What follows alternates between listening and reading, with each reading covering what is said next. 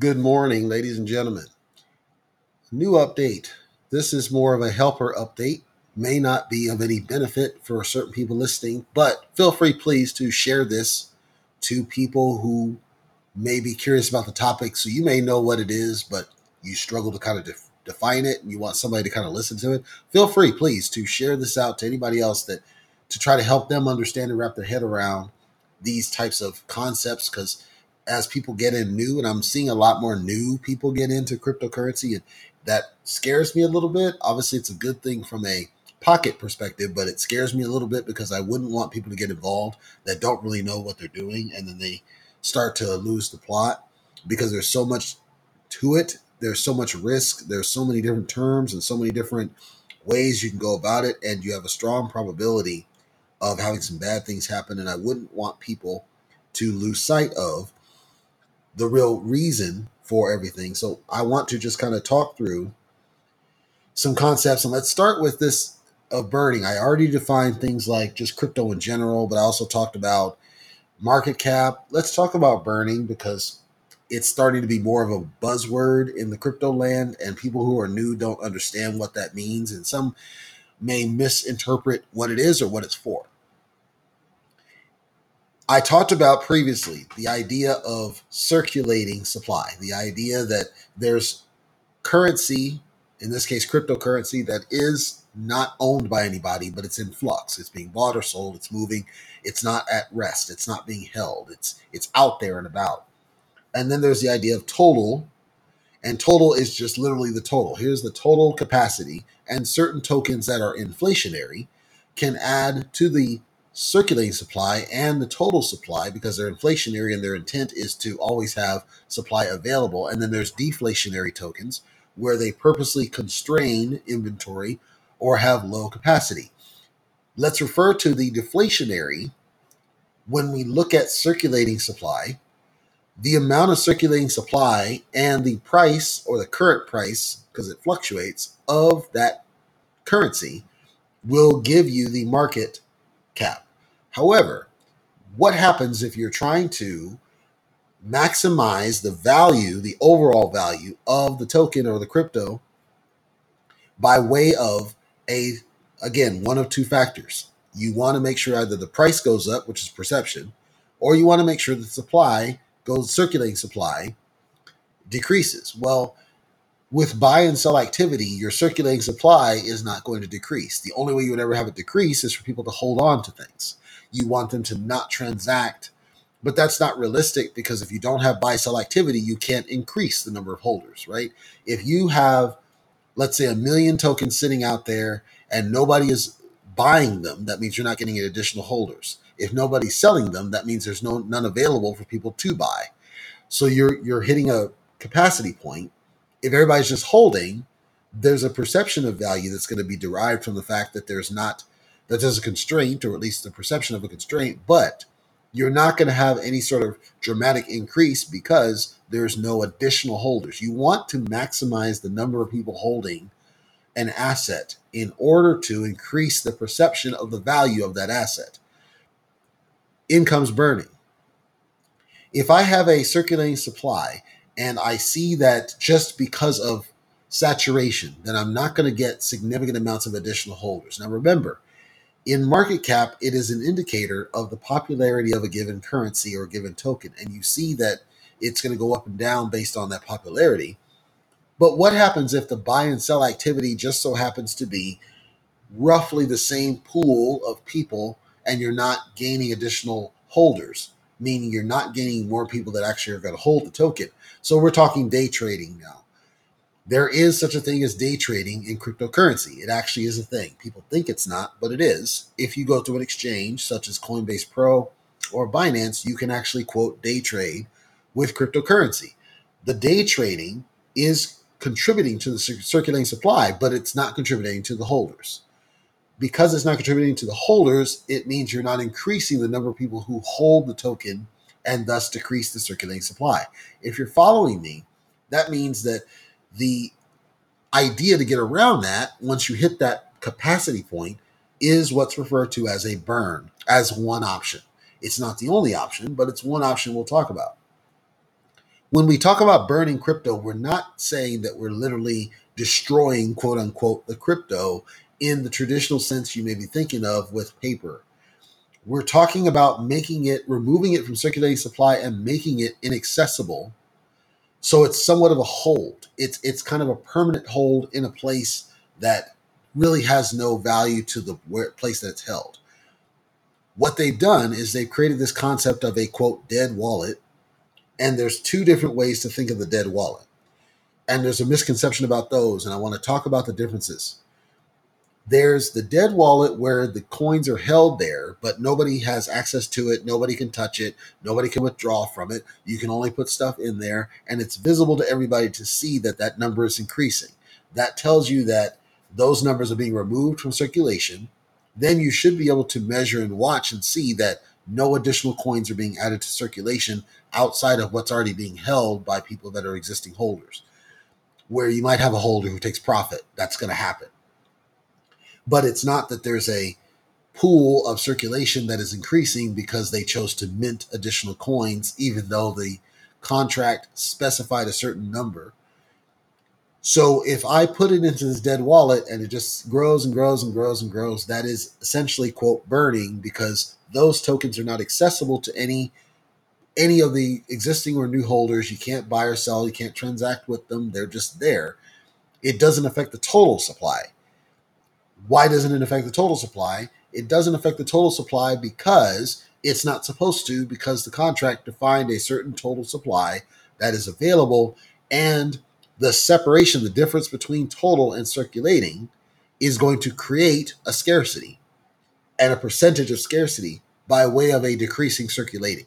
So think of it this way. If you had a million dollars and you took 500,000 of it and you locked it into a safe and you told somebody else to set the key on the safe. Now I'm going to get a little bit morbid here, but you told somebody else to set the key on that safe. So key in a code, I don't want to see it. And then that person drops dead. What's going to happen? Short of smashing this case, the safe open, you're not getting that money back. It's gone. It's uh, for all intents and purposes, it's out of circulation unless you destroy the case to get it out of there, which you could do. But let's say that safe is in Federal Reserve in Fort Knox, you can consider that money gone, right? That just imagine if that were a thing, then that money is gone. It's out of circulation. It's no longer accessible. In the situation where we don't have gold backed currency, there's not really an impact, and that number is so low it wouldn't make a dent in the total. But let's say the total circulating, which is around 3 trillion, 4 trillion, and you did that around half that, you've made a significant impact from a deflationary perspective. The Federal Reserve can obviously, quote, print more money by their own words, so they can avert that problem. So today, if money gets damaged, let's say the dollars get torn or something happens to the currency, they will replace, they'll take it out of circulation, that bill, and then they will replace it. There are coins that get minted that have never been in circulation, which means that they come straight from the mint and go straight to you. Those have never been circulated because you haven't spent them yet. So there's this gap, right, of total inventory, which is everything that's been minted, but regardless of circulation status, it is accounted for in total. Then there's the amount that is in circulation, which means it's been transacted at least once. Then there's the currency that gets destroyed, which we expect is replaced by new inventory, which may or may not be transacted. In crypto, because there is no Federal Reserve, there is no central authority outside of the contract and blockchain. That means that when we quote burn cryptocurrency, it is completely removed from circulation and it's not replaced in a deflationary token. In an inflationary token, such as Doge, that currency will eventually get replaced, even if it was burned. They don't have any sort of controlled burn on Doge or other inflationary because that would contradict the inflation of the, co- of the token. So it's mostly deflationary tokens you would see this apply is we're purposely trying to constrain circulating inventory in an attempt to increase the value perceived of the token over time. Now, the dead wallet again is that one avenue of how to do that, which is I'm taking X amount of supply and I'm sending it to this place that's never seen again. Another way to refer to it is the black hole. Each of the tokens would have such a type of place. There's another byproduct of this that's not official, but it's something that you should understand. I gave the analogy of basically currency you cannot touch, it's inaccessible, it's out of the way, and you're never going to see it again. Let's say that you were trying to transact crypto and you were trying to send it from A to B, but you jacked up the address that you're sending it to. If you send it to an invalid address, that crypto's gone. It's essentially, quote, burned because nobody can access it because it didn't get to the right place. There is no mechanism in place to to check that address is valid because it would defeat the whole purpose of the decentralized structure. So you have to be careful about what address you're sending to. If you send it to an incorrect address without realizing it, and you're not going to know this up front, you could potentially lose all that crypto. There are stories upon stories of people who they just messed up the address, they tried to type it, tried to be fancy, and they mess it up. That crypto's gone. You're not going to re- restore it. So that also, quote, burns a certain measure of crypto. That means there's constantly a, quote, burn that naturally is happening because that crypto will never be in circulation, if that makes sense. Another byproduct of this is let's say that somebody loses access to that address. Each address for cryptocurrency, whether it's a wallet or it's an exchange wallet or it's a hardware wallet, all of these, hardware is less so, but all of these assume that you maintain your security credentials, your whether it's a password and or your seed phrase and or your two factor, whatever that control mechanism to secure it, it's assuming that you are backing it up and storing it somewhere to make sure you can always log in. You may or may not have seen the story, and if you haven't, go out and check the news. But the story of the family that bought Bitcoin back in, I think it was 2011 when it was worth absolutely nothing. And then apparently they were supposed to get a JSON file. And I'm still trying to wrap my head around which wallet this is, but apparently they were supposed to get a JSON file. They never got the JSON file. There was at that time not the concept of a seed phrase. So now they can't get into the wallet. They can see the value of the wallet, but they can't access any of the tokens that are inside of it. The reason they can see the value is that every address for every wallet is visible on the blockchain. So you can go out to Etherscan or any DEX tools or whichever, and you can see the value that's stored in any given wallet, even your own, if you have the wallet address. You can't access anything in it unless you have the security credential that protected it. If at the time they had lost that credential, and this applies now, you lose whatever that securing credential is, those tokens might as well be quote, burned. They're gone because they're never going to be in circulation again. Nobody can access them. Nobody can get into them. It is extremely, I won't say impossible, but it's next to impossible to be able to get access to those tokens ever again. So you've got purposeful sending to this dead wallet. You've got I jacked up the address and I sent it to another place that doesn't really exist. Those are essentially burned. Then you've got you sent it to a place, it's a valid place, but the recipient lost that credential, so now they can't get in it. Those are essentially burned. Burning at its core says you are removing them from circulation.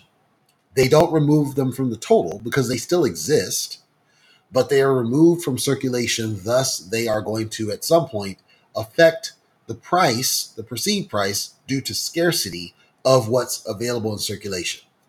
Now, I want to talk about the other side of burning because this one's the less understood side of burning and it's actually less used. When a token is first created, and it doesn't matter if it's Ethereum or it's Binance, but when a ter- token's first created, what a lot of the creators will do is they'll define a total supply. And today, for some bizarre reason, the popular number to choose is 100 quintillion wrap your head around how many zeros that is 100 quintillion but the bottom line is they'll pick a number and then what they'll do is they'll burn roughly half that inventory in this type of a burn it's not what i just described with these others. It is a burn that removes it from total supply. Those burns if you were to look at them from etherscan you would see an actual burn. You would see that it's literally removing it from total supply meaning it doesn't exist. Now we can go back and forth about why they would even start it at a number that's too high and only to burn it later. But the bottom line is this type of a burn doesn't happen on an ongoing basis, generally speaking. It's more for that upfront burn of initial inventory for reason A, B, C. And you can see that they're removed from total inventory. So it was set up as inventory A, and then it became inventory B after they did this initial burn. The second burn, when it takes place, doesn't have any impact on value because there has been no transactions as of yet. There has been no circulation changes as of yet. The price that we perceive has not been fully determined or vetted as of yet. And sometimes they may think that the growth of the token, they may over or underestimate it. So they lead in with a number having all the lofty goals in the mind. When the reality sets in, it's like, okay, we need to kind of level set what we're doing. In a perfect world, we would base circulation on something fundamental in stock, that's the value of the company, and you split that value into increments, and those become shares. When it's a new token, you have no baseline to go off of. You don't know what the value of it is because, as I said, the price is perception. There is no real price until people start transacting. They're not going to transact until you create some sort of utility and visibility and a marketing plan to get the word out. In a better strategy, you would start lower. The reason that, and then you would mint up. The reason they likely don't do that is because it will change the price vector. Your price will go up faster than you want it to. So they're trying to give some steady growth to maximize the number of holders. Because as I said, the circulating inventory is what creates the market cap based on the perception of price. The perception of price is largely based on how many people are actually holding this thing. So they're trying to strike a balance between how many people are holding and a reasonable circulating supply to have healthy activity without dropping the coin dead in the water. So when you do the second burn, it's kind of an after the fact, okay, we set it up and then we burned half the inventory to kind of appeal to people rather than, hey, we set our initial inventory, the total inventory, at something that we know is reasonable based on a true valuation of X. Now, I'll wrap this up to say this. Not every coin does a burn. The ones that do a burn, not every single one of those has a fundamental reason why they're doing it or a defined, structured way that they do it. So when you hear that there's a burn potentially happening, you still should do due diligence as to the reason for the burn because a burn could also be an artificial inflating of a price for something that really is not going to sustain. So, in a deflationary token scenario, you don't want to have that a situation where they're burning tokens just because they can't get people to buy in and they're trying to artificially pump the price. It is okay to have a healthy burn that is transactional in nature where it happens as people perform the normal buy and sell activities because that's a natural deflationary strategy where we're trying to increase the value gradually over time, basically as a reward for people to transact with it. That's probably okay because it also puts their money where, where their mouth is to say, we know it's going to increase in value. As a result of it increasing in value by natural transactions, we're also going to do this burn to kind of increase the amount that it changes and hopefully encourage more holders to jump into this if you run into a token where they're just saying, "Yep, we're going to just basically do a burn of you know 500 billion or 500 trillion or some arbitrary number," and there's no real logic behind it, you probably should be skeptical of it, unless if they can tell you the long-term strategy behind it. Shib, as an example, did an initial, essentially a burn because they gave a bunch of it to the founder on Ethereum, who then donated it and to a wallet, a dead wallet, and then donated a portion to India COVID. Well, those were good use cases. He didn't financially benefit from any of it. And it ended up good for everybody. But was that the right strategy? Hindsight's 2020. We don't know. But it's something you want to watch out for in newer tokens. Are they trying to copy that same, knowing that it's not a viable strategy? You're just artificially creating a price pump. So be unaware, uh, be aware of burning and how it works, and just be careful, do your due diligence. It's not a bad thing. It's just something you want to be aware. There's levels to burning.